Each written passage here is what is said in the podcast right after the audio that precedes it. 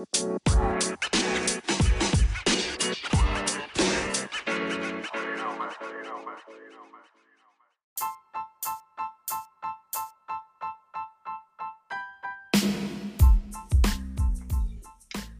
is the day. The day one of the telemedicine titans finally went public. Of course, I'm talking about American Well, or Amwell as it's now called.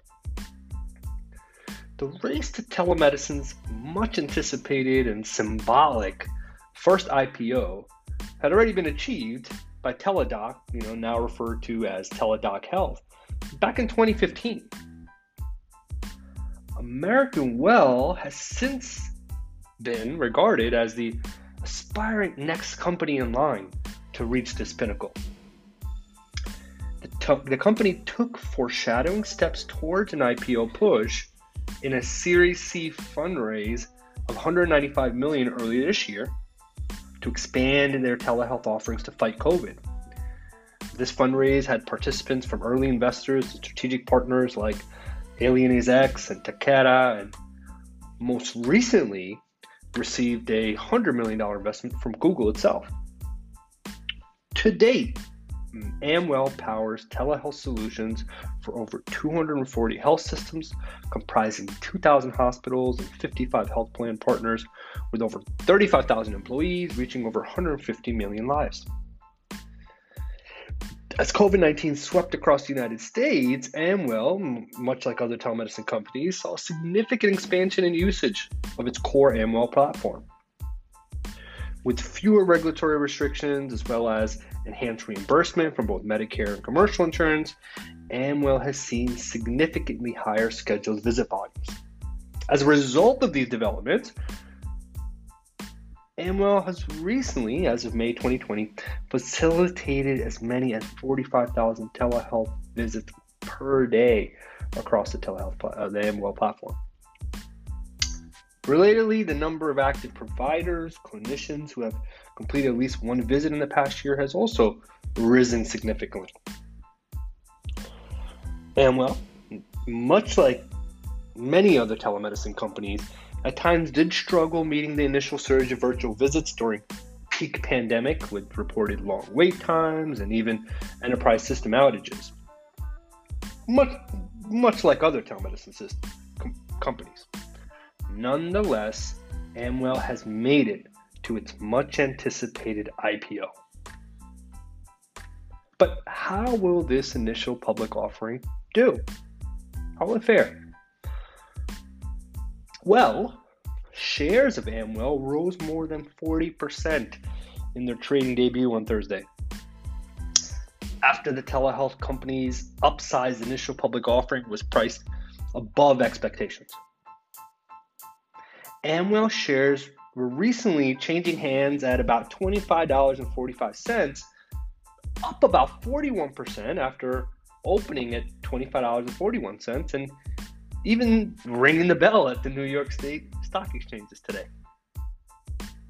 A Boston company sold 41.2 million shares on Wednesday at, the eight, at $18 a piece, up from prior plans to offer 35 million shares at 14 to $16 a piece.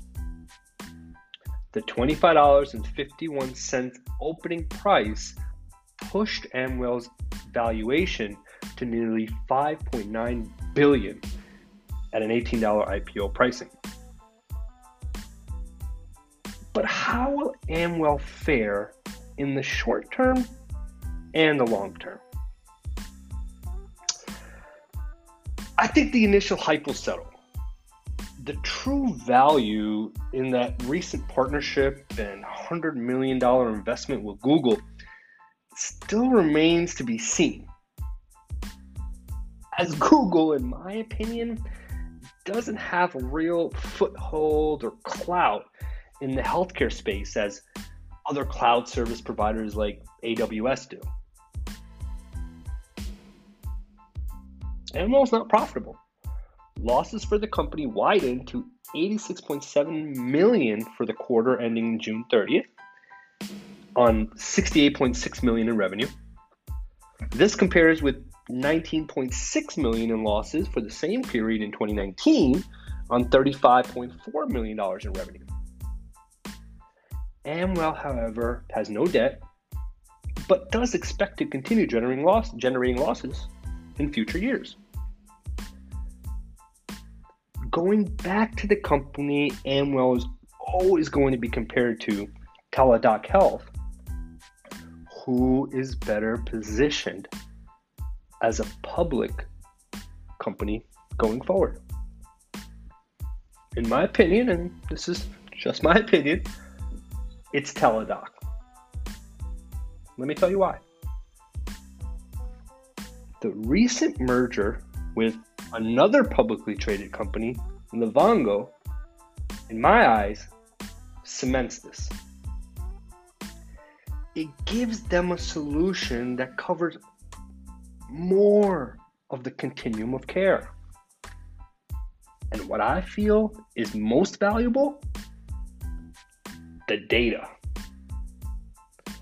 Livongo as a company has shown to have unrivaled expertise in not only collecting patient data, but also being able to become actionable on it and change behavior. With skyrocketing chronic care management market now at their fingertips, this merger with Livongo just puts Teladoc in more of a position to capture additional market share focused on chronic care. This fact that currently I just don't see American Well competing with. Now, if you are just looking at a client list, I would nod give the nod to American Well with some of the largest payers, health plans, and prestigious healthcare systems in the country running on the American Well platform. Also, in my opinion, the user interface of the American Well core direct to consumer platform to me is much more seamless than Teladoc's. The direct to consumer Teladoc enterprise clients that American Well has are stronger. But if you look at the employer market, that's where Teladoc dominates.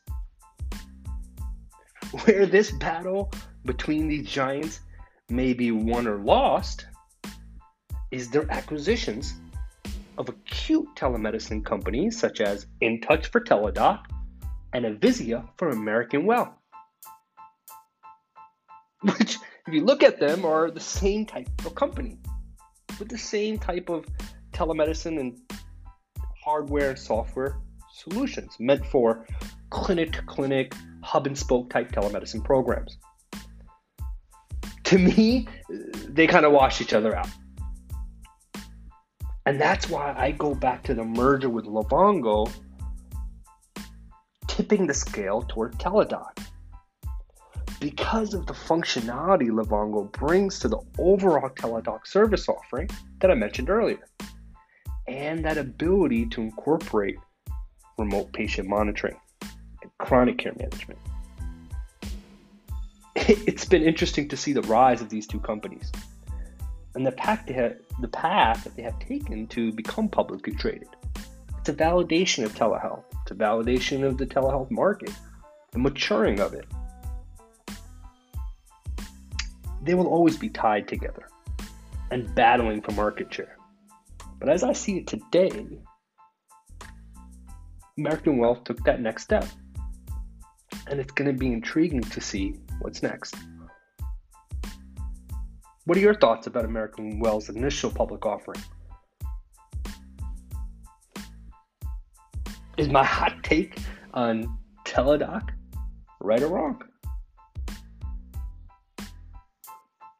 Let me know your thoughts. Tweet me at Aneel, A N E E L underscore I R F A N on Twitter. You can always find me on LinkedIn, A N E E L I R F A N on LinkedIn, Aneel Irfan. And check us out on Facebook, the 10X Healthcare Podcast. Thank you for listening.